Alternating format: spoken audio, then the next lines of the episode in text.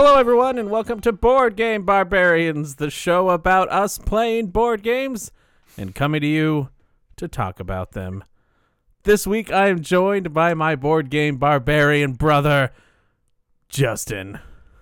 Hi. Hi, Justin.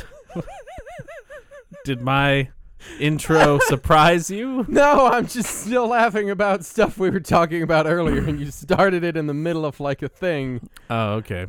It's hello, hi. Hello. I'm This is glad you're normal. over laughing about other stuff. This is normal. We're normal. This is- I am normal. um. So anyway, yeah. To uh, this episode, we're going to talk about our board game day that we usually have every month. Uh, we decided to kind of just. Uh, there's one game that we played. We didn't want to make it our big topic yet, just because Reasons. we haven't played a lot of it. So we want to make sure that we do well when we do play it. So let's get into the news because we have no housekeeping. Nope. Nope. We already we already planned our uh our next excursion together to the Is tournament. that? I don't know. I don't know why we do that on the show anyway. It's like, hey, welcome to the show. The first thing we're gonna have you do is listen to us coordinate our personal schedules. Thank you for tuning Hey, in. man. Are you It's- free Tuesday? It's part what if somebody's like, "Hey, me and my friend want to play board games, but we don't know how to schedule things cuz that's something that I didn't know how to do until like a year ago." I was very Um, bad at scheduling things. I can't imagine they would turn to a podcast for help on that. that's a good point. think like a life coach or a calendar, you know, would Yeah. I don't know. I, I don't know. I'm not a doctor. I don't know. Okay. Uh, well, currently uh, there was a Kickstarter board game that I was looking at because my wife loves Scott Pilgrim. Uh, by the time this episode is launched or released, uh, the Kickstarter will be over. It, I think it ends today. No, But no, I didn't even know about it. Scott Pilgrim Miniatures: The World. Hold on, I'm trying to pledge as fast as I can. You gotta pledge faster. It's three hundred dollars holy shit! for the whole That's thing. what? Yep. No, thank you. yeah it uh i mean you you can get like so the weird thing about this kickstarter because i saw it and i was like oh my wife likes S- scott pilgrim and um y- she likes the she really likes the video game more than more It is a than very most of good video game. Yeah, and this is uh this is Renegade Game Studios, uh, who Yeah. have also brought you such titles as Clank. They're the Clank guys, well, and gals. They're the Clank people. I assume only people. yeah They- there could be animals on staff. It's the Clank beings that But are you- bringing you this game. You can get this game with the minis already painted which i thought was a, a nice touch I go back and forth on that kind of stuff because, like, if they're like, "Oh yeah, it's painted," but then it's like HeroClix level, I'm like, "Ah, no, I'm okay." yeah you, you know what I mean? you know just paint over it you know Um, they also did uh, the the recently released uh, uh, Power Rangers Battle for the Grid or Heroes of Heroes of the Grid. Battle for the Grid is Yeah. the video game. Heroes of the Grid, and it's supposed to be pretty good. They also did Bargain Quest, which looked really good. Um, looks like Arboretum i mean like They- the they've game published game all looks these. good Yeah, but like the the thing that's weird for me is that the core game is just the first fight from the comics and the movie and all that. that seems weird. So it's just uh, Matthew Patel and the Demon Hipster Chicks in the you know the was it the Battle of the Bands? Yeah, so core game with unpainted minis is sixty dollars. With painted minis is only twenty dollars more. That's eighty bucks. Um, It's not bad. But It's not in, bad. in order to get all of the other fight scenes, which is the rest of everything else, is w- much more expensive. It's three hundred dollars for the entire like quote unquote series. Yeah, I have to say I, I'm I'm just now looking at this and I'm not loving how they're doing it because they're very much like, oh, you get to play these exact scenes from the comic book and movie, and it's like, well, that that's cool for like a minute, but then you know what I mean? Like what's like replay value? Like what's it seems like it'd be better instead of a miniatures game, maybe just a board game experience because they seem to want to give you specific scenarios to play. And Right. normally with miniatures games, they're like, here's the rules, you set up your own scenarios. And with the board games, are the ones that are like, oh no, these are your specific scenarios. This is where all the pieces go. This is how you play it. It's, it seems kind of, it seems oddly specific for a miniatures game. I yeah. I mean I and you can you can buy at the add-ons separately so you can like if I only want, you know, if you only want specific fights from the show or the comic slash movie, then you can just purchase that specific fight, or you can purchase them all, but they're all like How many scenarios? Like, if I spend three hundred dollars, how many scenarios am I getting? To, is that, is that like an easily found number here somewhere? uh, you are getting the base game, which is one scenario. Um, I'm sorry. Can we go back to this? Sixty dollars for one scenario? Are you serious, Renegade Games? Is that what we're doing now? so you get six scenarios for three hundred dollars. Uh, unless they're doing something to introduce some kind of n- new, exciting, dynamic element to. to Oh, the sorry, three hundred dollar one is the is the store pledge. It's two hundred dollars, okay. so it's hundred dollars for cheaper Six scenarios. for six scenarios and the deluxe collector's box. this does not. I, I, I Renegade Games they, they put out good stuff and they got their name on this, but this does not seem like a good value proposition No, I mean uh, to me. You're getting. Uh, You yeah. got cubes. You got your cubes. Eighteen Got your tracking cubes. got your cubes, you got your dice, And um, you got your coins, says they're based on the graphic novel series. My favorite character from Scott Pilgrim, the cubes. star tokens. Um, yeah, I'm not. I'm not. Mm, I'm not in love with this. Um, yeah. Yeah, Uh, I almost, it's ver- uh, it- I, I wish it was a board game with like cardboard sandies and stuff because I'd play through like oh you know like fifty bucks you get these. Uh, uh, I mean, you got, like, the pop out. scenarios. the pop. It's like a pop out book kind of a thing. Like you get like little backdrop on every single one. I mean, like, it, it- it's even- a- it, It's a cool Mm. idea. I just can't. I can't see the longevity of playing this yeah, I game mean, multiple times. We're not the kind of guys to be like, well, there's only five scenarios. Because I mean, really, it does depend on like how good are the scenarios. How much am I going to want to replay? Well, yeah, them, I but- mean, like when we first you- got Conan, there's like five scenarios in Conan. Well, there. I mean, there's But- like ten or twelve, but there was only a few that were our player counts until we got comfortable with more. But even then, like six is pretty low. Even if they're replayable, six is not very many, Right. and one is certainly not very many. One is by definition not very many.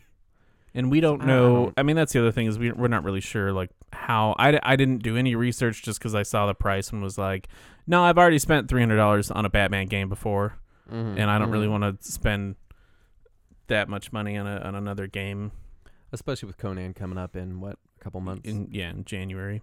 Yeah. Um. So it was something that I was interested in, and I showed my wife, and I was like, "Do you want this?" And she, of course, was like, "No," but just because she doesn't really like a lot of things in the house, and I already fill up that space myself. Mhm. Um. you do fill up a lot of space. I fill up a lot of space, but. I thought it was something to mention because I think it looks cool. I just don't know.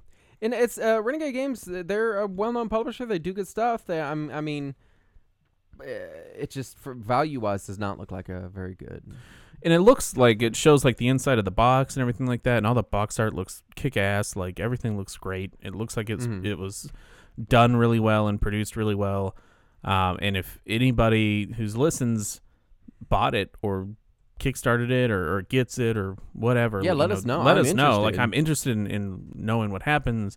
I'm just not a big enough fan of Scott Pilgrim to spend the cash on it uh, right out of the gate. Yeah. Um. so yeah, I I'm mean, with it's, you. it looks like it's seems- going to stores.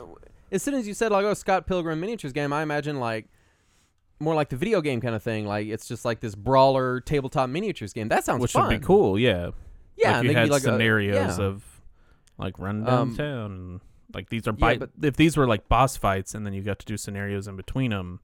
This seems very specifically like, no, this is exactly the fight from the comic book, down Right. to uh, the individual characters, which is an interesting take. I'll say that. I've not seen someone quite do that before. I mean, it looks like you've got different cards that make change the game up enough to where you're not playing the same cards every time, but even then, you're still playing the same battle every time. I'm I'm not sold on it, but it's it's uh it's a thing. Yeah. So if anybody can- does can buy back it, yeah, if anybody does, uh, I mean, it, it's it's gonna get made, so it's already, uh, what is it? It it needed twenty five thousand, it got two hundred and four thousand, so it's definitely uh, People Mm. are hungry for Scott Pilgrim. And uh, the Yeah. the gentleman that wrote it, God, what's his name? Um, Br- Brian Lee O'Malley, is that him? Um, Mm. he's he's he's moved on, and he actually wrote uh, a s- uh his second graphic novel. I think it was called Seconds.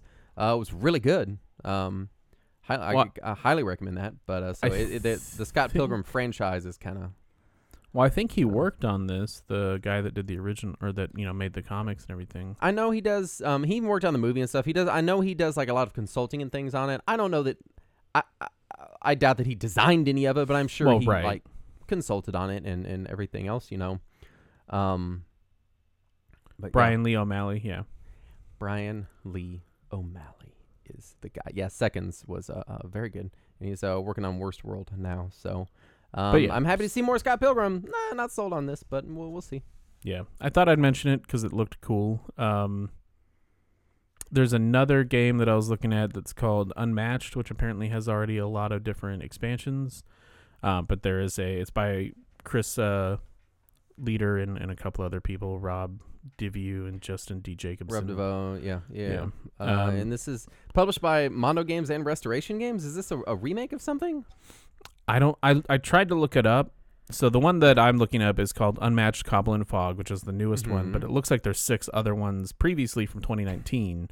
Oh no, no, no! Um, Wait, wait! I, I remember seeing this coming out, um, because it's it's a it's a fighting game. Yeah. You're you're like dueling guys, and it, and it's the the whole idea was that they're taking characters from all sorts of different types of mythos, so you can fight like you know uh, uh Grecian soldiers against samurai against robots, kind of thing. Yeah, this looked real cool. It was kind of And- um, uh, uh, what's the the game the tabletop game with interlocking little pieces? Not I keep wanting to say Hero Quest.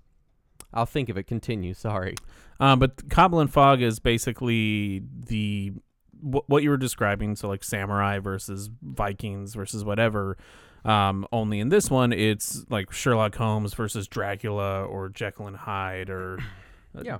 I don't think Van Helsing's in there, but something like where it's like you know British uh, folklore in in non or in fiction, yeah, nonfiction, um, fighting each other.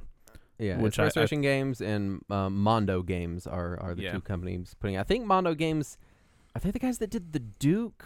Uh, I'm not Are sure. I think they might be. No, that's that's something else. They just have a similar font on their logo. It's um, uh, yeah. But I, I knew Restoration Games was was working on this, and it looks cool. Is is is there any version of Unmatched out? Has it already come out? Yeah, there's a bunch Game of- the Duke. Pardon me. There's a bunch of 2019 uh, ones that came out. There's a Bruce Lee one that's out.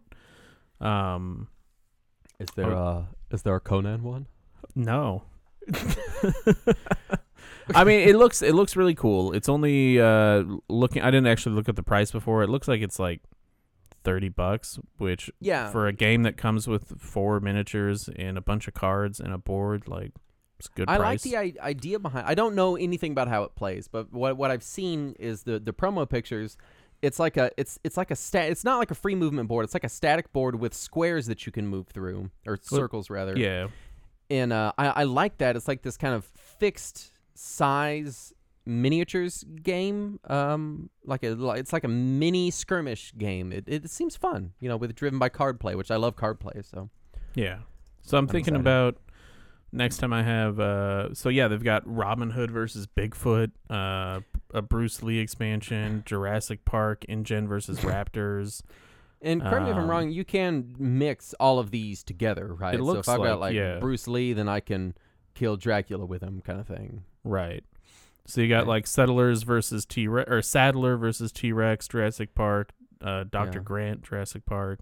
So it looks simple. like- weight is weight is 2.08. It's uh, 8.3 rated on BGG, which is pretty high for for uh, Board Game Geek. Yeah. Um yeah, the average rating is pretty high. Uh, the Bruce Lee one's uh got a 9.4. Jurassic Park Mm. one has a 9.4. Mm, Wait a minute, you're telling me? You're telling me? You are do telling me Bruce Lee I versus can have Raptors. Bruce Lee fighting a T Rex? Yep. Hmm. That one's not rated as well, but you know. may, we may have to purchase this. So um, th- I thought that looked pretty cool. Um, I didn't put it Yeah. in the notes, but I did want to mention uh, there has been information slowly leaking out um, from Monolith for the new Conan Mhm. Kickstarter. So I've been kind of eating that up every once. I still need to go back and actually read what their thing is going to be. I didn't read the full thing. Oh, the um, the, their the- big uh, system beyond the monolith or whatever. Right. From what I understand, what Monolith is doing is they are creating a system that will unify all of their different board games. Because you've got three that are in the same system, right? Mm-hmm. Um, you got Batman, you got Conan, you got the other one, Cla claustrophobia. Is that what it's You got called? two. You get claustrophobia, and then you have uh, heroes. Uh, no Oh yeah, uh, the pantheon. uh, pantheon, yeah, Pantheon, and yeah. it's it's just going to unify all of their stuff under one big rules umbrella. They're also um, working with Zombicide. hmm, I don't know how I feel about that. Bring Zombicide miniatures into it. Um, but then at, at the same time, from what I'm curious how they're going to do it because on the one hand, you don't want the rules to be too different because theoretically you want people to jump, be able to jump from their game. Like I only have Conan, Right. and I if it gives me a system where I can bring Conan to your house and we can fight Batman and Conan together, that's my dream come true. My life is over. I'm done. I can just Except Judge Dredd's not there. That's true. Um, but but uh, uh, what's what's weird about it is that the the downside is that if you make the rules too different, then you're just kind of making generic miniatures rules, which we already have. We already could take our existing miniatures and use something like uh, Song of Blades and Heroes to fight them against each other. Right.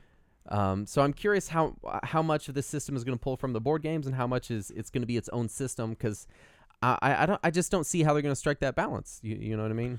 I mean, most of their games already have that. um, I say most. I've only played. Conan They're all very similar, yeah. Yeah, they've got the But- same or similar like uh, play style. So I can't imagine it's going to be that hard for them to try to fix that or change that. I guess my point is that um, it wouldn't. What I want is a system where I can show up with my Conan box and you can have your Batman box, and we both know how to p- play those games. Right. we can play them together seamlessly. But it seems like it's going to be a thing where I'm like, oh yeah, so in Conan it's different than in Batman. So okay, yeah, that confused me. All right, let's go back and and w- Well, 'cause we did You that You know what I mean? the last time we played Conan, I was doing that like multiple Right. times. Where I Uh, was I'm excited for it. Batman with it. It- yeah.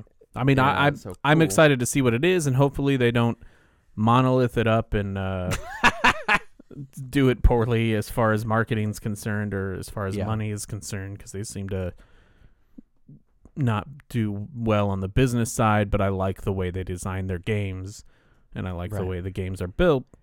It's just their business side's a, a little bit lacking as far as the. They're definitely Shitty game the designers. you're looking for. Yeah, that's the word. they're definitely game designers first, and not businessmen. yeah, they're yeah. They may Um, be businessmen like fourth or fifth, Right. probably. Correct. uh, did, did you have any other news you wanted to bring? Uh, no, I was trying to think. Um, new Magic set came out. Um, they came out with uh, large ship conversion stuff for X-wing miniatures games. Mm-hmm. Um, that's about No all- Death Star yet, though. Uh, no Death Star. No. Okay. Uh, again, it would be the size of like a, a Honda Civic, just going by the scale. That's fine. I'll I'll drive that into the into the building. You'd have to get a trailer and hitch it up to it. Um, I guess we'll move into our uh, our months there. So, I went out and had an adventure two weekends ago, where I uh, decided I wanted to buy Tales of Arabian Nights, and I pulled up Amazon, and it was not available on Amazon for less than like 150 or 200 dollars. Which yeah, and not too long ago it was like fifty bucks. Oh, uh, Yeah. Eberron campaign setting is coming out for D and D Fifth Edition. That's another thing. I don't know what that is. Uh, it's the it's like robots. It, Oh, it's like nice. s- steampunky magic robots. Well, that's cool. We should Yeah. uh, play They've, they've had it before, and I think it started in third edition, um, and then moved forward. No, it might have been in second. I don't know, second or third. Anyway, sorry. Continue. Uh, Tales of Arabian Is there like an actual campaign or something? Uh, it's a source book right now. I'm sure they're going to release their regular season of adventures for it. We should Uh, check it out. campaign setting that, that I've seen so far. Yeah. Anyway, Tales of Arabian Nights. So uh, I, I look there. I look on.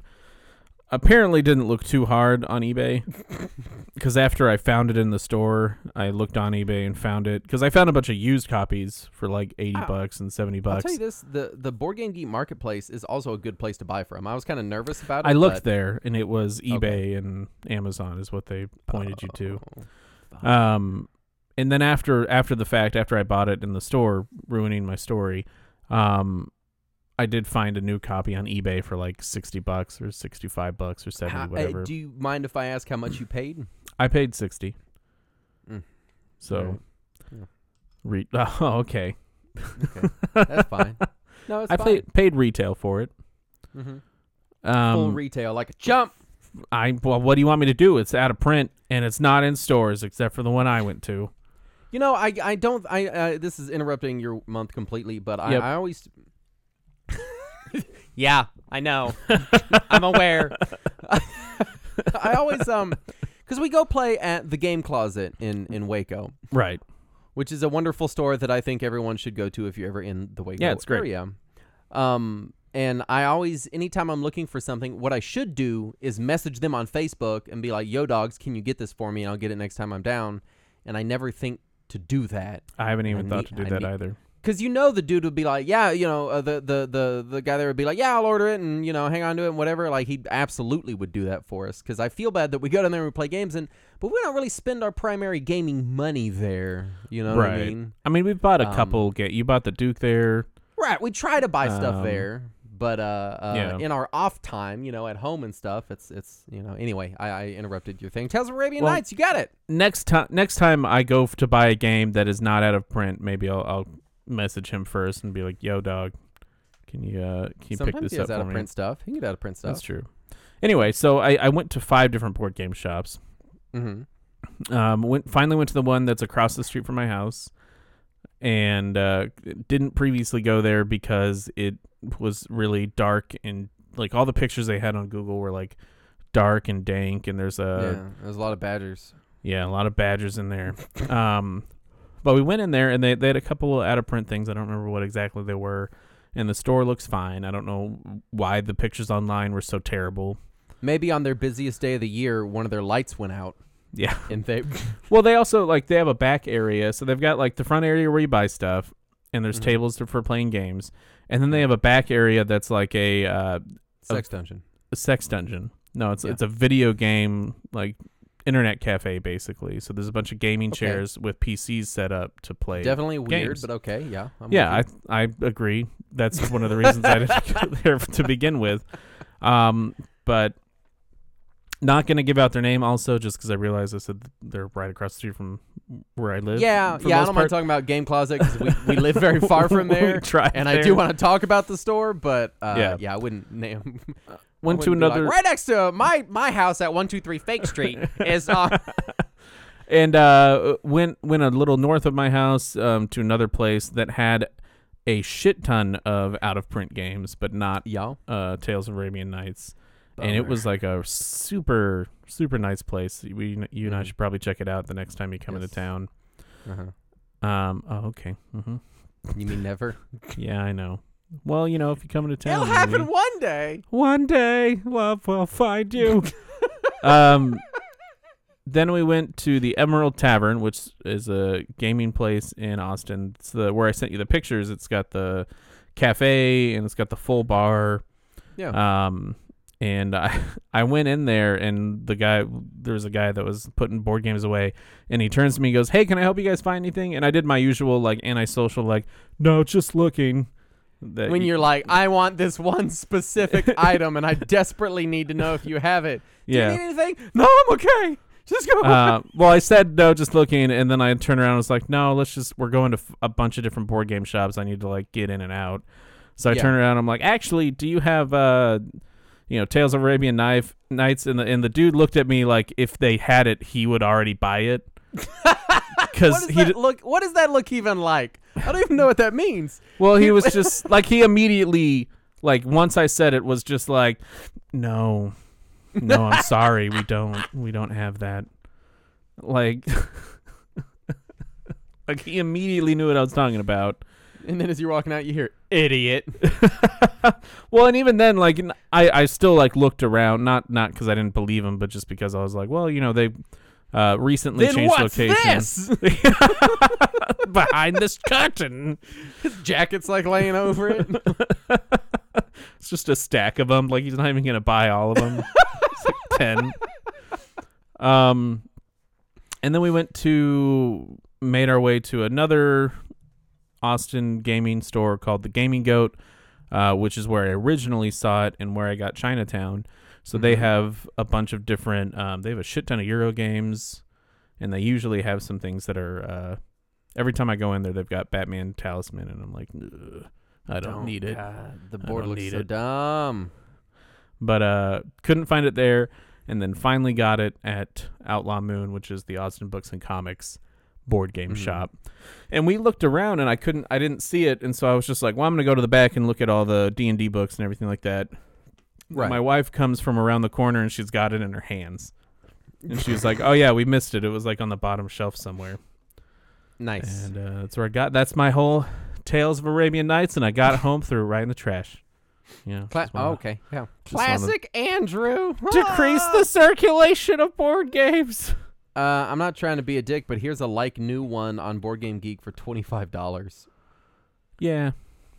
So, Well, thanks for being a dick. uh, uh, here's one for forty five dollars. Um, I think maybe you don't know how to search the geek market properly, but we'll talk about that later. Yeah, we'll have a This whole 40 40 episode foot- on it. Forty five dollar one was listed three days ago though. Oh, So. okay. Well, it's, I got mine two weeks ago, so I'll just sell mine for forty-five dollars and make a cool not profit. A cool negative fifteen plus tax dollars. So, to, but have you played it since then?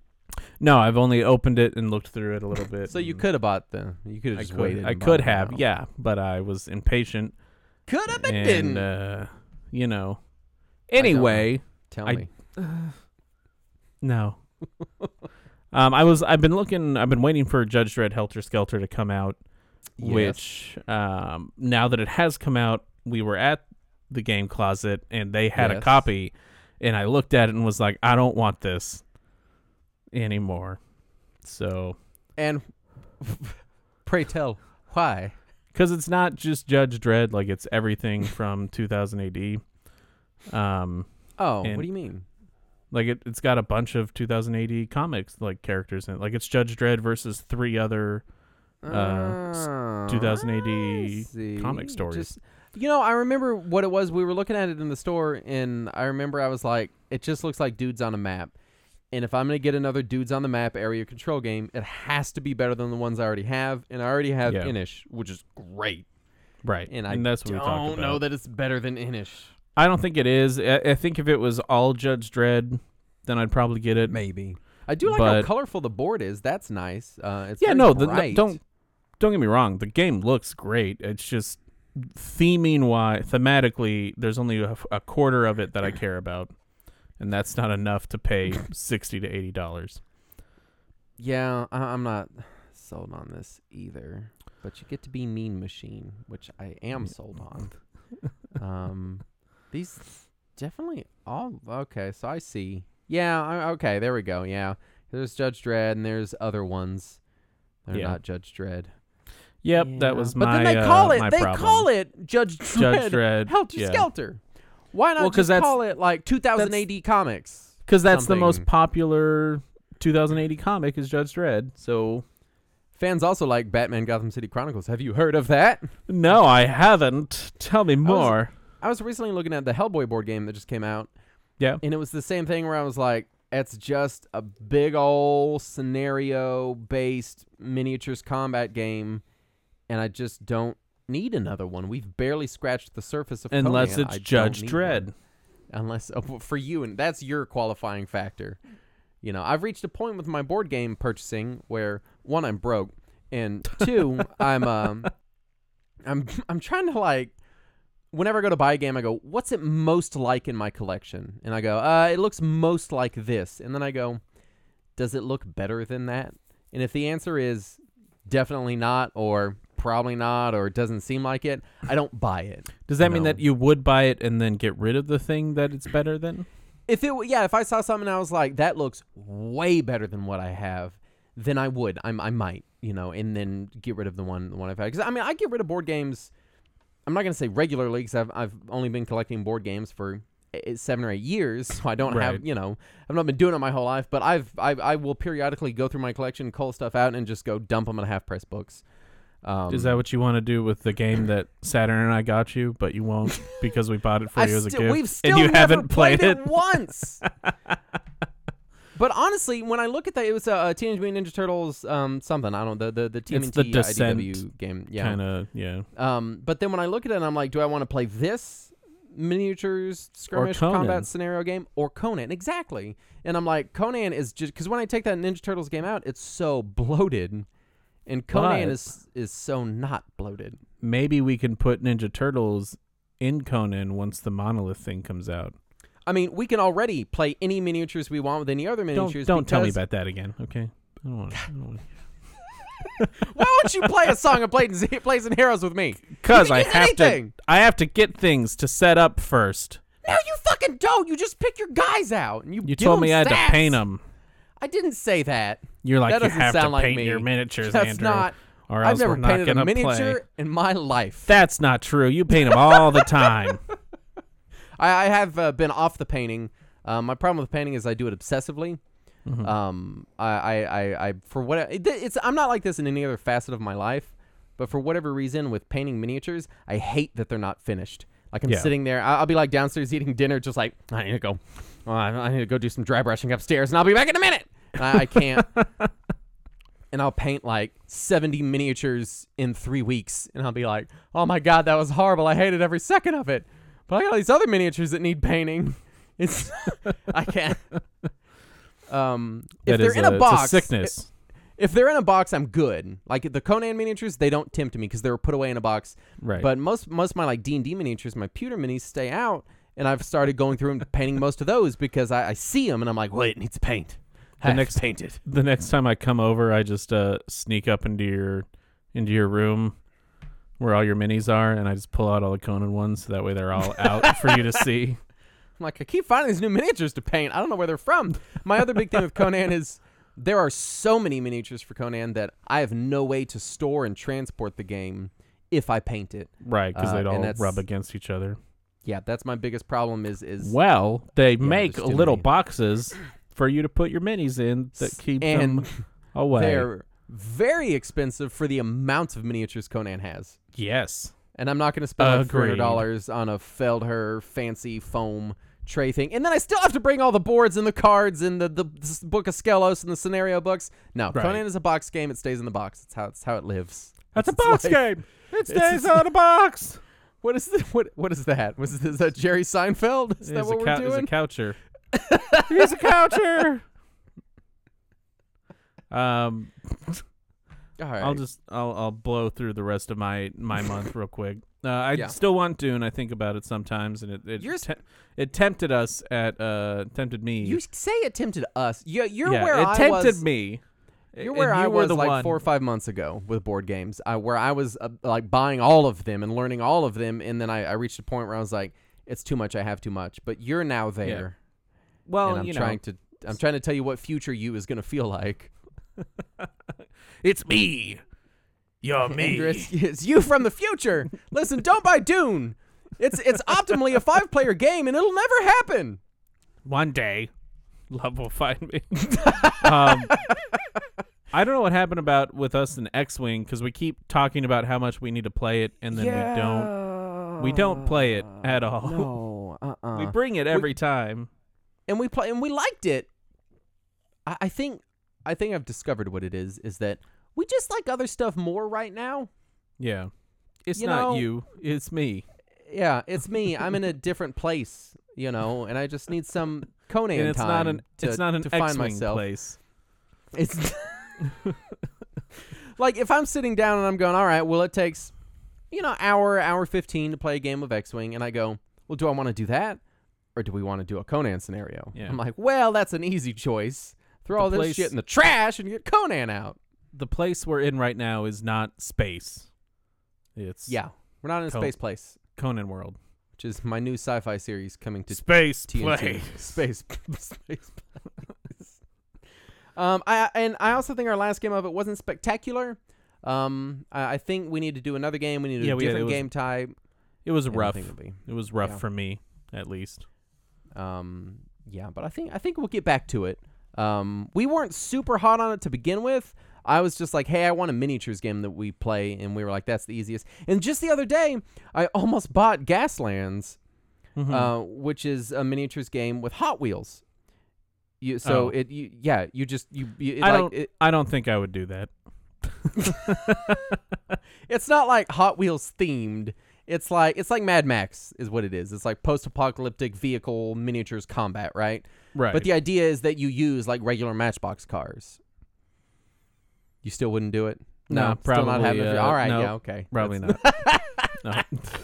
no. Which is why get- we which is why we did X-wing because it was the lowest barrier to entry for for a normie like you but I still got my miniatures fix you know I still Right. felt like I got cuz uh uh we, you know Thanks you- for you- calling me a normie. well cuz you don't really do I mean I don't really do miniatures games cuz I've I've never had an outlet for it but I want to and I feel like you're more like nah I'd rather go the scenario based board game route than uh, you know you know you're not much of a miniatures like pure miniatures guy you know? Yeah that's exactly I, what I you also say about it. have played one miniatures game, which is X-wing. So you can't really True. say that I'm not a miniatures person when I've Well, only played one. let me phrase it differently. You don't show a ton of interest in it because um, I think it's just because it's a lot of work. Like with a board game, it, it's you buy the box, you read the rule book, and you have everything. It's done. Right. With a miniatures game, it's more like, all right, you need to assemble your team. Okay, you need to know the rules. Okay, you got to find your own storage because we're not going to fucking give you one. Uh, Yep, in many a bit- instances, you you need to paint them. You, you know, and it, it's just That's a a bit thing where much. it's yeah, it's it's more than I think you're wanting to put into your tabletop gaming right now. You're just like, I got the box and it's got the shit in it, and let's just take it out and do that. You know, and it, it I got the shit. X X Wing is pretty close to that, Yeah. but uh um yeah, so I think it strikes a balance for us. But uh, we'll, we'll get back to it. It'll happen. yeah. Well, how was your how was your month? What did you end Um, up doing? I got a Kickstarter in the mail. Uh, the whole company. A Kickstarter? I ki- I kickstarted some sleeves like a while back. You kickstarted Uh, kickstarting. Uh, yeah, I kickstarted kickstarting. I was like, I love kickstarting stuff, so I'm just gonna kickstart some kickstarts with my Patreon. It's pledge. called an investment, Justin. and so it's it's this company called Alter Sleeves. And I, I if they're not live by the time this goes up, they will be going live soon with their like general public store. You can buy stuff. And so for people that don't know, um, I, I uh, we talked about it a little bit on the Magic the Gathering show we did, but I play Commander, which is an eternal non-rotating format. So that means my deck that I build, I will be able to play for forever in the Commander format. It'll never cards never get old or rotate out or whatever. Um, and they do they do Commander's also much lighter on bans, so I don't even really have to worry about my stuff getting banned, right? So people that build these Commander decks that they really love, they put a lot of money and effort and time into it of like blinging it out and getting like foil versions of cards and alternate art versions. And some people even pay um, artists to paint their cards and alter the art on them, either to draw a different art or extend the borders yeah, or do whatever. sweet. Yeah, and do whatever cool thing you want to do. Now, uh, paying an artist to alter your card is it's not cheap. It's not crazy expensive, but it's not cheap. And it does technically damage your card because an altered card is considered damaged in the collector's market because an alter is very personal to you. You might get like your favorite Pokemon painted on your card or whatever, and it's the most valuable card to you. But to someone that might buy that card from you, it's not worth anything. You, you know what I mean? They're like, I don't like Jolteon, so I don't care if it's on my lightning Oh, s- bolt. So these add like the the borders, take the borders away, and make them These like are- cards. These are clear sleeves that they have printed custom art on that you can slide over the corresponding card and make it look like the card has been altered. Some of them extend borders, some of them change the card entirely. Um, but the idea is that you can, um, for much cheaper than paying an alter artist, uh, pay for these designs and get it printed on a clear sleeve to put your card into. Which are like um, m- mass produced for everybody to have like the same kind of thing. I I mean, they're they're not really mass produced. They're custom printed, like for per order. Um, they're they're made to order is the words I'm looking for. Um, and I had kickstarted, so I got like uh, ten or eleven of them, and they're really cool. Um, in Magic the Gathering, a lot of people double sleeve their cards, so you put a really thin inner sleeve on, and then you put a big thick outer sleeve on it. The Mhm. idea being that it makes your cards um, uh, waterproof. So if someone spills a beer over your commander game, your your your four hundred dollar deck isn't kaput. You know. Yeah, you double bag Um, right. So I already double sleeve my favorite decks anyway, and so I was like, well, I'll get some of these alter s- sleeves for my, you know, my inner sleeves on my cards that I really like, and uh, they're really cool. I was kind of surprised at how high quality they were, how nice they look. Um, the downside is that because even different printings of the same Magic card are so different, you have to be like, no, I have this specific version of this specific card from this specific set. What art do you have for that? And a lot of the times the answer is, well, we got it for that card, but it's the it's a different it's a later printing or an earlier printing or it's slightly different, so the art printed on the sleeve won't line up. But the idea is that over time, as artists add because uh, you know they they take submissions from artists and and pay them for Oh, their submissions. So it's like you can kind of look through what what's already designed and what they have that they can just print You on could be- demand. Yeah, you can be like, I've got a fourth edition lightning bolt. And then you can search for that card and be like, what art do you have for a fourth edition lightning bolt? So really, it's only like big name, very popular cards that really have a lot of art for them now because that's what makes the most sense for them to do it with. Their Um, website is irritating as fuck. Yeah, it's it's a pain in the ass. Um, because but I'm I got trying in- to I'm trying to look at like a specific card and then it just keeps pulling up other cards. Yeah. Um, and I I uh, I got them in the mail, and they're very nice. I may order more of them in the future whenever they get um art for some of my more favorite cards that they didn't have, because I tend to like kind of not obscure, but not incredibly well played, super popular cards. So some of my favorite stuff wasn't in there Mhm. and I, I, I like them. Uh, uh, they're really cool. If you're the kind of person that has a, a deck that you really have had for many years and that you put a lot of time and money into, um, but you don't really want to pay for someone to alter it, or maybe the card is so expensive, like a five hundred dollar card that you don't want someone uh, uh, schlepping paint on because that that would technically treat it as damaged in the event that you ever need to liquidate that asset. Uh, It's a good option. Um, and I can't remember how much it is. Uh, I paid fifty dollars, and I think I got ten sleeves. Um, yeah, there's and I think I, th- I think they're between. Yeah, it's not even open to the public right now. It's still they're still fulfilling their Kickstarter demands. I think it's going to be between five and eight dollars per sleeve, um, which is, I think, reasonable for what it is, but steep for people that are not heavily invested in a specific deck. You know. yeah per sleeve. Yeah, but I I'd reached a point where my favorite commander deck was pushing the you know four five hundred dollar range, and so I started double sleeving it. Granted, I didn't go buy a five hundred dollar deck. I just it was the first one I ever bought, and as I've gotten cards over the years, I've stuck stuff in it, and I've gone, oh, this is cool, and I added, or someone gives me some, or a trade for something, and it's just kind of naturally evolved into that. And I was like, well. It's worth some money. I've got it double sleeved. I've got it heavily protected. I'd like to start investing in, you know, kind of um, making it fancy and so Right. that's that's what I've done. I mean, they look Um, really cool. I don't know if I would actually myself pay five to eight dollars for a single sleeve. Well, I mean, if it was like sleeving a card that maybe isn't worth that much. right, and in my case, mo- none of my cards were even worth that much. Like, well, a couple of them I think were were- were, but most of them were two or three dollar cards. But it's this thing where I've had this deck for years, and I've been playing the same deck for years, and I change it very little. Um, and after two or three years, I'm like, well, I, I am gonna keep this long term. So yeah, I, I I am okay spending that money on it. You know. Right. um um th- that's who it's for you know um i also the pauper cube update for uh throne of eldraine came out and i got all those cards in foil i was very excited i got a few showcase cards for it and they look very nice and i got them all in there um Nice. my root underworld uh expansion should be shipping it'll probably be shipped by the time this episode airs honestly uh it's very soon yeah, this will be next um, month. So yeah, so I should have it in my hands by the time uh, uh, people are listening to this, uh, and so I'm I'm excited and sad for that because I'll no longer be able to fit all my root stuff into one single box, and I'm I'm You have to get a slowly accruing. box. I'm slowly accruing many multi-box games. Like my talisman is like three boxes right now. Conan is two boxes. It's just uh, uh, people are like, "Oh, let's play a board game," and I bring out a stack of seven boxes, and they're like, "Stop it! What are you doing? Don't Like, kill me, please. Get in the box.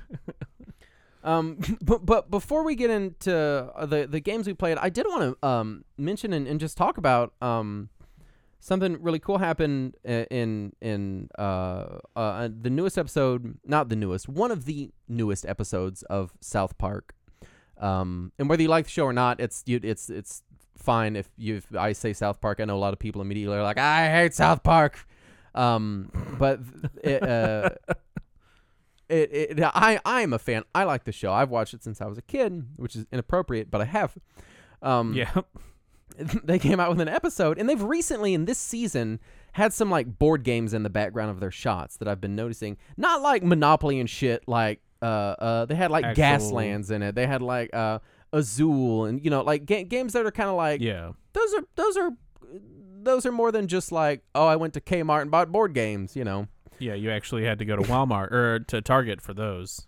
And they had an episode where they, the the characters in the show, started a board game club, and they are playing very obscure board games. And they're dropping names like Rodney Smith and Tom Vasel and other big board game YouTubers. And I know the South Park guys are into board games, but they're they're like playing Blood and Plunder. They're playing Nemesis. They're playing Blood Rage, Rising Sun. Like r- really, Jeez. and at some point, they're going on about like Euro games and how they tend to be more mathy and so on and so forth. And and whether you like South Park or not is irrelevant to the point. But I, I just I thought it was really cool to see this, you know, the the board game, Board- the board game tabletop hobby. Yeah, and not even just that, but like board game content creators like Dice Tower, you know, getting mentioned on. Again, like it or not, a tremendously mainstream, tremendously Pop popular show. icon Yeah, TV show. um, and and it was really really cool. Um, and I was I was excited because I'd been seeing them in the background. I'm like, clearly the South Park guys are getting into into board games. They clearly are. you know, I mean, no nobody's like, hey, let's put like a board game in the background, and someone else is like Nemesis. Like that doesn't, you know, that doesn't happen a lot. You know, um, but I mean, it- you it were w- it was just real cool. you were telling me about how like didn't one of them go to they went to England to play with the Shut Up and Sit Down guys at one point? Like just went They they did play with them. Um, they've also played with Tom Vasel, I, I believe. Um, Yeah. and so it's it- it's I think it's just really cool. Um, I I- think it's neat to see um tabletop gaming, which is still because because you know I also engage in other hobbies. You know, uh, shocking, I know. Um, What? But like in in the video game universe and stuff, to to to it's it's cool to see your hobby getting mainstream attention like that. It's just neat, Right. you know. And if it results in anybody out there going, "What the fuck is Blood Rage? That sounds cool," and then looking it up, and it wasn't even that they were just playing board games in the background. Board games were critical to the story of that episode. They really did Right. do an actual deep dive on it. And I mean that that's probably got to be one of the first shows that has probably mentioned just deep board games that are not like Monopoly and Life and Clue and and, Right. and that the home home market, I guess, or family market of board games. And they even did a bunch of Dungeons and Dragons in the same episode. Now, granted, a lot of TV shows have done D and D before, Right. But they were like, "Oh no, I'm a Tiefling Warlock. I cast Eldritch Blast, and I get a plus four for my high Wisdom score." Like they're they're like really specific and oh, accurate Oh, yeah. fifth edition singling D&D out stuff. my last character, huh? that no, they said they said Tiefling Warlock on the show, and I was like, "Ha, Andrew!" And it, it it's it was it was just really cool to to see the depth that they went to in in in exploring and expressing how much they enjoy tabletop gaming as a hobby from uh, RPGs to board games to uh, lots of miniatures games as, as well. It was just it was a really Yeah. cool moment for me to be like this thing that in like 2010 and, and, and wasn't much of a thing. I mean, board games are very much in a renaissance golden era uh, right now. And I it was just a nice moment that I get to appreciate that like board games are a thing now, you know. Right. Um The thing you do is is being mentioned. It's right. I, and I mean, granted, it's you could argue that the board game renaissance started it- back as early as like uh, when Catan originally came out, the German release. What was that like 1995 or whatever? But it was I it know. was I, f- I feel like it's been like mid 2000s on that it's it's been on this very high upward trajectory. It has gotten Yeah. just gotten just massive and it feels very fast. So it's it's been I just wanted to talk about it and talk about how cool it was and how how, how Yeah, excited I mean, was. I didn't know that that happened until you you mentioned it right before the show, and I'm definitely going to. Uh, I may go watch mean, it if- after we're done. if you like South Park, the newest season, if you're a fan, Yeah. is it's a really good season. Uh, they've had some some kind of clunkers um, not too long ago, but this season in general is very strong. I think I've been enjoying it. If you like the show, if you don't like the show, it's just not going to change your mind. So if you're like, I love board games and I hate South Park, you probably still won't like it. How long? Uh, so I mean, we have we've had two South Park video games that have come out. How long do you think be, uh, before Trey Parker and Matt Stone uh, release a, a South Park board game? I guarantee you they would love it and that they would jump at the chance to do so. I'd be shocked if we didn't see something. You know what I want? A, Right. uh, a South Park miniatures combat game. That's what I want. They I'm, they would do it. I'm sure. It'd be perfect. Uh, Um, South, gra- South Park Life. There you go. I, but uh, uh, it yeah, uh, uh, I, I'm sure that they would they would love that opportunity. Um, I, I think it's for them. I think for them personally, it's a thing where it's like they're so busy doing the show that they kind of because they still do a bunch of the voices and they do a, a, Yeah. a bunch of the right. Like they still do the show. They're not like you know resting on their laurels like they could be. Um, and I think it's just a thing of they have to find a studio to do it for them that they trust to do it well. And to be fair, we've gotten two really good South Park video games. Before those, I'd have been like, no, no, no, I don't want a South Park board game. It's going to be shit like the South Park video games. But we've had two good South Park video games as well. Well, so I think Sorry to good. Sorry to break it up, Justin. Uh, it looks like they're not going to do the Conan expansion uh, in January after all, as Monolith is doing the next uh, South Park South Park game. I'd do that. It'd be fun. Like Yeah. Mr. Hanky versus Mecha Streisand. I'd, that'd be a fun Versus Batman. Versus- I'd enjoy that. in Conan. Um, but uh, yeah, it, it was neat. It was just neat to see a, a very mainstream moment for what are still in the popular culture very obscure games. You know, they they weren't even being like, oh, you know, Ticket to Ride or what. You know, there were there were a lot of more Or mainstream modern board games. Or, or. Catan, yeah, and I think they mentioned Catan once and Carcassonne once, you know, but I mean, just really crunchy, Right. nitty gritty, like Blood and Plunder. They really went on about Blood and Plunder, and I'm like, that's I don't even know what that is. I had to fucking look it up. South Park is making me Google tabletop games. Um. Well, cool. Oh yeah, the the game we played with Don last time. I keep seeing it at board game shops, and part of me is like, I should pick it up, but I'm never gonna play Yeah. it. No. So I don't. Uh, Um, Robinson Crusoe. Is that the Yeah, one? Robinson about? Crusoe, Treasure Island. Treasure Island. What? Didn't I do that same thing You did the same thing. la- I thought you were making a. Jo- I thought you were doing a bit Hey, no, because you no. did the exact same thing last time. My You were like, life is a bit. I don't. Rob- well, let's get into. Uh, let's get into Is it. there a Robinson Crusoe game? There has to be, and that's what I'm thinking of. Are you searching for it? Are you gonna? Yes, Google Robinson It? Crusoe Adventures on the Cursed Island. I don't think. That's a thing. It's a, it's a game. I'm looking at it, and it's board game rank 44. It's pretty damn high up there. That's what I'm thinking of. But yes, Treasure Island is what you're talking about. Robinson Crusoe. Yeah. Yeah, no, Treasure Island is what is what we were talking about. Anyway, so we're Board gonna get Day. into No- we've already November. been we've been we've been talking for almost an hour about not board game day. Uh so maybe I'll talking change about board games. Uh, that's true. We just haven't counts. we haven't been talking about the game. So we played uh Judge Dredd the Cursed Earth. Justin Yes. finally got to play it. Um and so we actually sat down and played that again or I played that again. What did you Yeah. think of it? Cuz I've already kind of mentioned what I thought Um, of the game. That's all right. Um, the I liked. It, it's one of those games where the um, I like Judge Dredd as a theme, but the theme didn't shine through in the gameplay. So I would rather play a game, a light game like that that has better gameplay and maybe a theme that I don't care for as much, because that would be more engaging. Does that make sense? Did I just spout gibberish for a minute? I don't know. Um I mean, Like I, I, I, I like the theme. I like the art on it. But then when you're playing Yeah. the game, you're not you're not really enjoying or exploring the theme. You're just staring at the icons and whatever. Um, right, you're you're basically just looking at the art and the the theme doesn't technically, you know, it could be a blank page and as long as you're Right. looking at the and I understand that, but I Yeah. still I don't think it's like a it's a nice I don't think light it's a bad game. It didn't It's it didn't fun, take Yeah, well, it took us like 30 minutes, I think. yeah. Like if I'm gonna play a light game, I'd rather play something like Tomb or, or something else, um, or not Tomb. What's it called? I can't remember the names of any games tonight. But just uh, um, or, or like Robinson uh, Crusoe. Robinson Crusoe is what I'm thinking of. um, maybe even something like uh, uh, uh, you know, Sushi Go or something that that Right. I don't really care about the theme, but it's it's more fun gameplay to me if I'm looking for for like sure. a 30 minute game. But it was it was fun. Um, I I would say don't buy it on the Judge Dredd theme. uh, buy it because the game looks fun to you. I guess is what I'm getting around to because the theme Yeah. doesn't really present itself during the gameplay itself. And there's several ways to play it, and it is single player. So if you if you just want a solitaire game, basically, I would not play that single player. That um, seems. I have. boring. It's fine. It's It's I mean, fine. yeah, it's it's okay.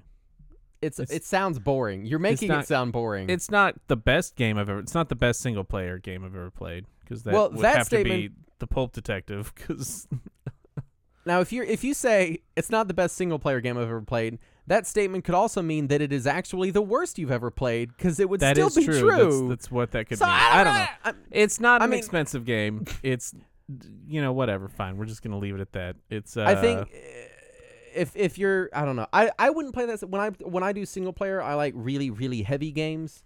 if you um, like Judge Dredd art, then you may be better off buying a twenty dollar Judge Dredd comic book or art book. Trade, yeah, one of the uh, like the IDW. Um, if you're uh, if you're just buying it for the art, which is kind of what I did, um, you may be better. and the really cool box design, really yeah, really no, cool it's, box it's like design. a clamshell design. Very Um, cool. Uh, I think they call it like a suitcase design or something. Like it's it's just Yeah. it's it opens up and it's all connected. Um, I own a lot of little card games. None of them have a box like that. I was super jelly if you're you're when you open it. I was like, whoa! they had art Yeah. on the inside of the box. Very nice looking game. yeah, it's it's a really nice looking game for twenty dollars, but it's just the theme does not make the game in Yeah, this instance. definitely. Which I know we always usually talk about how important theme is, but um yeah. yeah. Um, so next we played Magic Magic the Gathering. We played Yep. the cube again. The new pod because uh, uh, you're I'm I'm slowly trying to indoctrinate you into my Magic the Gathering world, my little uh, uh, uh, ecosystem I've created here, where I get to Yeah. avoid all competitive Magic but still enjoy the game. You know? That's a good. I I I I'm for this. Yeah, it's I um, back I, back this up. you kickstart this. Yeah, I That's how, kickstart that's you. what they, um, but uh, um, because as we talked about, we we I've built a cube, which is basically a set of cards that you keep for forever, and you keep drafting out of them over and over, and it really turns Yeah. it into a board game deck building experience, and I really like it a lot. Uh, I think I mean, that's I- how I best enjoy Magic. I think I realize that I I like playing Magic, but I honestly like the uh, the draft format more than I like playing. Like I like building a deck out of just random cards. Yeah, and, and and that's that's very valid because when you're drafting, you spend as much time drafting and building your deck as you do playing the game. You know. Yeah. Um, and and I do find it interesting the way that you talk about the game whenever we are drafting. Is you're like, you talk about your deck like it's this like separate entity from you. You're like, oh, my deck did good that that game. Like, oh, okay, come on, deck, you got to get it together. Like you, that's how you talk about Yeah. it. and as someone who has played Magic in many different facets, from like casual drinking beers all the way up to like uh, uh playing in opens and stuff, uh, it, it's people don't talk about the game like that. Uh, yeah. it's like I you talk know- about I talk about it like it's a Pokemon. Like, I'm like, come Yeah, on, Pikachu, you did it. Yeah, which um, I, I find endearing and, and genuine.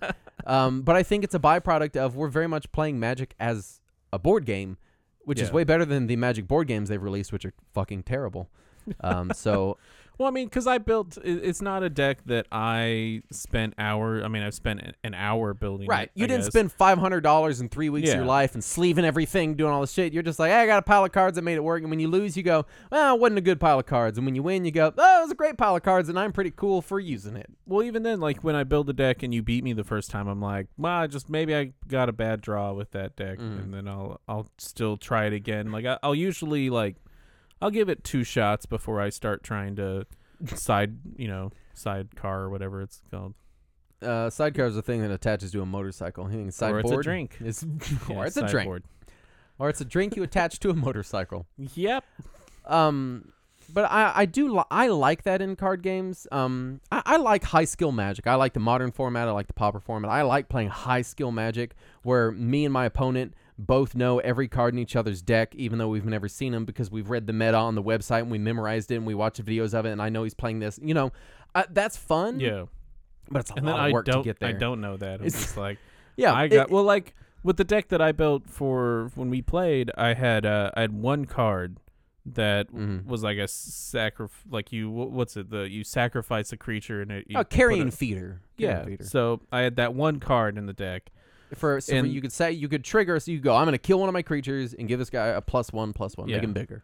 and I stuffed my deck full of uh, a bunch of different Tokens, little small to- creatures. yeah so tokens or, or creatures that that create tokens or spells that create tokens and so that way I could just feed this dude all these tokens and it never happened no, I still I still won a bunch because I would just overrun you with tokens, but I never got to actually do the combo that I built the deck for. Right, and it, that is one of the things I like it because w- I think the other thing is that I don't draft. I've never enjoyed draft. It's never been how I enjoyed Magic. So I think we're both learning draft as we go. As much as I know the game, I know the cards in the cube. I know how to play the game very well. Um, I I don't draft, and so that's the part that I'm also learning too. You know, um, Right. And so it's it's just been a lot of fun. Uh, if if and and thankfully there are Magic Cube like Card Kingdom sells a starter cube that comes. It's hundred dollars. You get the full 360 card cube with lands, with sleeves, and a box for hundred bucks. Nice. Um, if you're if you're saying, hey, I like Magic, I like deck building, I like the game, it's fun, but I don't want to have to do the packs and paying all the stuff and oh the new set and oh this and keeping up with it and everything. I just want it Yeah. as like a board game. Go buy their cube and play it because cube is really fun. You probably need we- a Magic guy to get you into like how to do the different kinds of drafts and stuff, but it's Right. it's I think it's I think as a board game, cube is worth it. I, I mean that's that's what I, I liked about it, and especially because that's the problem I had with Magic before is that it's like oh well this new set comes out I'm an addict so I'm gonna go ahead and buy like a bunch of cards from the new set even though I don't need it to play the game Yeah. Like uh um, Yeah. So I, I I do like Magic the Gathering. I do like the pauper cube that you have, and I and I really am into you bringing it like whenever you want to. Yeah. To, e- to each game day, if you just want to keep it as a backup for us to be like, hey, let's try to do a quick draft, and It's compact. It's easy to. I mean, smaller than most of my board games. Honestly, it's you know. it fits in one small box. yep. Uh, the only thing I can't fit in there is mats to play on, uh, Yeah. Because I am playing with these same cards over and over and over theoretically for the rest of forever. Uh, I do like to play on mats so that they don't get all eat up over time. Right. You know. So Well, let's go ahead. Uh, I, I promised a little bit of Gloomhaven talk at the beginning of. no, the- we're out of time. Yep, as like an Magic and. Conan, we're done. If only there was a Conan Magic game. oh no. my money. Uh, but we started, Justin and I started Gloomhaven, and uh, like I said at the beginning, we're not going to really get into this. Is more of like a maybe a, like a thir- first thoughts. Yeah. Um, well, for, but- for for people that don't know, it is it is a campaign card based dungeon crawling game consisting of I think ninety five scenarios. So we played three scenarios, and uh, one of them was a repeated scenario. So I don't think we're in any position to give a review on a game this Right. massive. Th- This is like playing the intro in a hundred hour RPG and being like, "Ah, that's a pretty good game." Like that's we've Right. we've seen almost none of it. and this is uh Gloomhaven has been the top one game on Board Game Geek for for how long? Over a year now. since it came out it it's because here's a be for people that don't know um board game geek ratings compared to other media ratings like uh, video games and movies and stuff are very harsh a board game rated above like a 7.5 is generally a fantastic board game in its category uh, and as soon as gloomhaven hit the number one spot everyone was like it's not going to stay people are too harsh on board games which is good i like that don't get me wrong i like Yeah. harsh criticism um, because I feel like it's usually more honest. And the tabletop community is really good about being honest with their criticism, not just being like, I hate it because it's popular. Um, Well, I mean, to to to be fair, that's kind of like I didn't want to play Gloomhaven because of how popular it was, because I didn't Mhm. want to like it, because Mhm. I already have a bunch of board games. I, I'll be honest, I didn't either. I didn't want to buy it. I didn't. I I looked at it and I was like, that's a dumb name. I don't like the art on the box. I don't know about this, and I I ended up buying it because it was cheap. Well, it wasn't cheap. It was hundred dollars. Yeah, but it was cheaper than it was when it released, which is like I think 160. Because everyone kept going, it's D and D in a box, it's D and D in a box, it's D and D in a box, and I was like, there is no way this game encapsulates one of my favorite hobbies, which is Dungeons and Dragons, in a board game. You can't. I've played every dungeon crawler under the sun. There's no way it's true, and I was partially wrong. Um, be, but uh, what what what what in the second I played the game, it wasn't even that it was D and D in a box because you're not really doing much role playing. But it was Yeah, for me. Really was No. None. I mean, I mean, there's the there's the the the street cards and the city cards or the the travel cards. That's kind of like role playing ish. it the game does enforce this weird thing where so it's a dungeon crawler. You said it's a scenario based dungeon crawler. Um, and you're going across this overworld, picking different scenarios, going into dungeons with interlocking map tiles, putting your minis down, and usually fighting stuff or completing objectives. So nothing new there. But it's driven by a card system. You have a hand of cards, and you're slowly losing cards as time goes on, and that's your ticking clock. That's your timer, right? Um, Right. But the game says, hey, you have to talk about the game in terms of the game. So there's, I, I- guess the best way to describe it is mechanical role playing. So I can't say, Andrew, I'm going to act on initiative 17 and deal three damage to this creature over here, and then move two squares this direction. I But you can't can go. that. I'm going to move to this space and attack. Right. Well, yeah, I mean, uh, you can't even do that. You can be like, I'm going to move up and attack that guy, you know. And it Yeah. what it does is it's really subtle, but it forces you to talk about the. It, it, it's this mechanical role playing. You're talking about the battle in almost real world terms. I'm to attack that guy, you know. Here uh, uh, later on, you know, I'm to go hide in that corner and heal. Um, and it keeps you from I, I guess over strategizing and, and because it's one of those games that could easily get bogged down in numbers, but that one rule for me makes a big difference in how swift the gameplay is, Yeah. And I, I- very much enjoy that. Go ahead, sorry. so I, I had a I had a fun time playing the game and I do want to play it again. I don't think I'm as uh I was I'm never haven't been as Conan ex- obsessed. Like you seemed a little bit Conan obsessed over uh I still love Gloomhaven after we'd done. And, and where we would like leave the game day and then for like several days afterwards just continue to think about playing Conan. I didn't really have that with Gloomhaven and I think it's because I already played um, I know you don't like Descent, but like there is a comparison Yeah. between Gloomhaven I and don't hate Descent. I've played a lot of Descent. I don't Well, hate it by any means. yeah. It's just not. It, Descent was never what I wanted it to be. I think is is, what, is where Right. I am with it. I would say mechanically Gloomhaven is similar to like Descent or Shadows of Brimstone, except Mhm. card based instead of dice based. And I do believe that uh, thematically it brings you into the characters a little bit more. It does. um, yeah. Versus what maybe Descent does, where Descent is just like you're just you're an elf.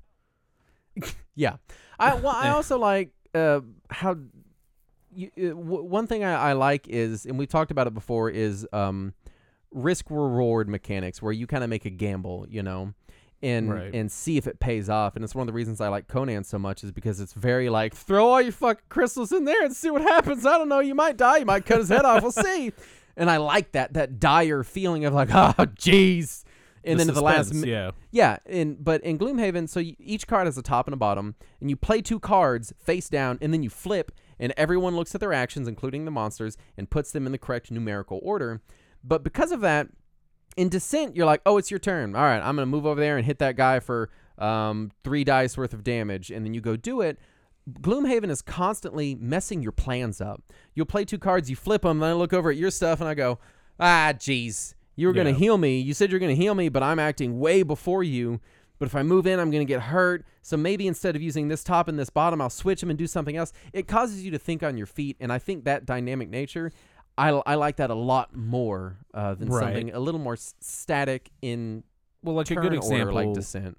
was I was gonna I have a card that would have made you like attack six times, which is like Right. insane, insane Yeah. for the, what we were playing. Like you usually only attack like two or three. So I was gonna have you attack six times, but I misread the card to where I have to be adjacent to you, and you moved across the board away from me. right. So I just had to choose a different action from that card.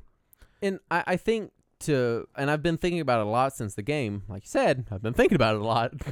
I think why I like that so much better than something like Descent or any of the other dungeon crawlers out there is that that right there when I really think about it, is the essence of D and D. You know, the fun of D and D is the unpredictability, the changing nature, the fact that nothing is set in stone, and all the time. D and D is a game of foiled plans. If I were to describe D and D in a sentence, it would be like you make a plan and then it goes horribly awry every is- time. Which is why D&D groups break up so much is because you have, you have multiple people that think differently and then they end up not liking like maybe not hating you know they still like each Right. other but they're just like oh I can't play with you because you play this way. And this game breaks that up because it's not their fault it's the card's fault like uh, they, oh, they played this card and it didn't work out the way they thought it would and they have to change it now and that's not necessarily their fault it's the card's fault for for not And working the oth- out the way and the other players can look at your cards and be like, "Oh, well, yeah, I mean, yeah, I get it. You know, you're in a tight spot." Yeah. And what it does is it takes that that big unpredictability, uncertainty element of D and D, and it kind of gives you like a um like the easy mode version of it, where it's like you're not making huge decisions every turn. It's not massive, but it's you know, it's these it's these little. It's like it's like D and D snippets, you know, where you have the same kind of discussions where you're like, oh, geez, I was gonna go over there and do that thing, but then this isn't gonna happen, and he's going before us, and this guy just popped out, and everything's very uncertain, and I I, I like that a lot. it makes about makes it a little bit more like linear, so that way you're not. It's not like a big open world. It's it's like a this is where yeah, I'm it's going it's and- yeah, it's it's like a D and D on rails kind of, um, where where it, and I mean, granted, the game itself doesn't play anything like a, a tabletop role playing game. What's so when people say it's D and D in a box, they mean the experience, not the mechanics. also if you disagree with us and if we're wrong with how we think about the game right now, it's because we've only played two scenarios. Yeah, So- if you're like idiots, after scenario 73, the game totally changes. then I, then we- wait a few years and we'll Yeah. catch up. so I mean, this is something that we're we're planning on. We're gonna play it, um, and eventually we'll probably do a review sometime next year. But we're gonna Yeah. try to try to try to get through at least a quarter of it, maybe. Do we want to discuss? Um, well, I mean, because ideally, what I'd like is I would like it to be a thing where every board game day, maybe at the end of the board game day, we wrap up with like a scenario or two of Gloomhaven. Well, Yeah, I as mean, long as I we're thought it would be. interested. Yeah, as long as we're interested, because this is such a long game, and and I think maybe it's something. It's another thing it takes from D and D where you don't look at a campaign being like, oh yeah, we're gonna play all the way through this three year long campaign. Oh, Castle Ravenloft, here we go. Right. See you in five years. Everyone just goes, let's play while it's fun, and when it's not, we'll change it or we'll do something else. Which which is another facet it kind of borrows, is just being massive. But do do, Which can- is- can- uh, do we want to talk about our what characters we picked so people are like, no, They- I mean they're not gonna play along at home, but I mean, I, I think uh, I think that's what I'm most excited for. Is not that I don't like the character I have because I think it's kind of a little bit overpowered, but uh, I'm excited for the the thing that I'm most excited for for this game is being able to experience different characters right. Without it's that having to- legacy element Yeah. without having to roll a whole new character like you would in D and D. Um, let me see, because I like don't the remember more. Who I got. Oh, you are the mind thief. Yeah, I just don't remember what Little- like, the little rat lady. was. Yeah, Um, I don't remember what they're called. Um, I'm, I'm not gonna look at this Cragheart. guide because I don't want to ruin it. Yeah, don't do that. Uh, I'm a. I did the Inox Cragheart, who's like the big, uh, fightery type guy, and your yours yours dude Yeah, is more like, of like a little scion kind of thing, little psychic attacker. Tiny, uh, tiny little rat creature that lives in the sewers with rats, and uh, yeah, I think uh, you know, it's one of those things. You open the you open the deck, and you're like, no, I want to be like the big beefy like guy Right. that looks like a demon or whatever that Justin has, and I've got this like little like tiny rat person yeah, But then as you play the game, like your character is kind of like big and s- sort of clunky, it seems. Mhm. And my character is just like, I'm going to summon rats, heal myself a bunch, and stab people. Like, yeah, like when my guy does hit, he hits very hard, but it's it's it's a lot of lining stuff up and and, and getting things to work mechanically. So I don't know for for because I'd I'd started a Gloomhaven campaign before and then it it died out. Um, yeah. And so it, it's one of those things where um I, I've been thinking a lot about like why does everyone say D and D's Gloomhaven is D and D in a box? That's what it is when it's so tremendously not mechanically a tabletop role playing game, and it's these these little things, these feelings of uncertainties. It's this thing where you're like, well, there's no way we're gonna finish this campaign. Let's play while it's fun. It's it's changing characters as time goes on. There's a lot of um, I guess emotional aspects of D and D that it borrows I and, and evokes. Not even emotional aspects. I mean, I can see it as a D&D in the box. I know we're not really doing any huge role playing, but Right. if if somebody just rolls characters and they go, I just want to go I don't want to role play, I just want a dungeon. like I'll tell you this as someone who's been DMing games for over 15 years, we role played more in our Gloomhaven game by not giving specific details on our attacks than most D&D groups that I've ever run.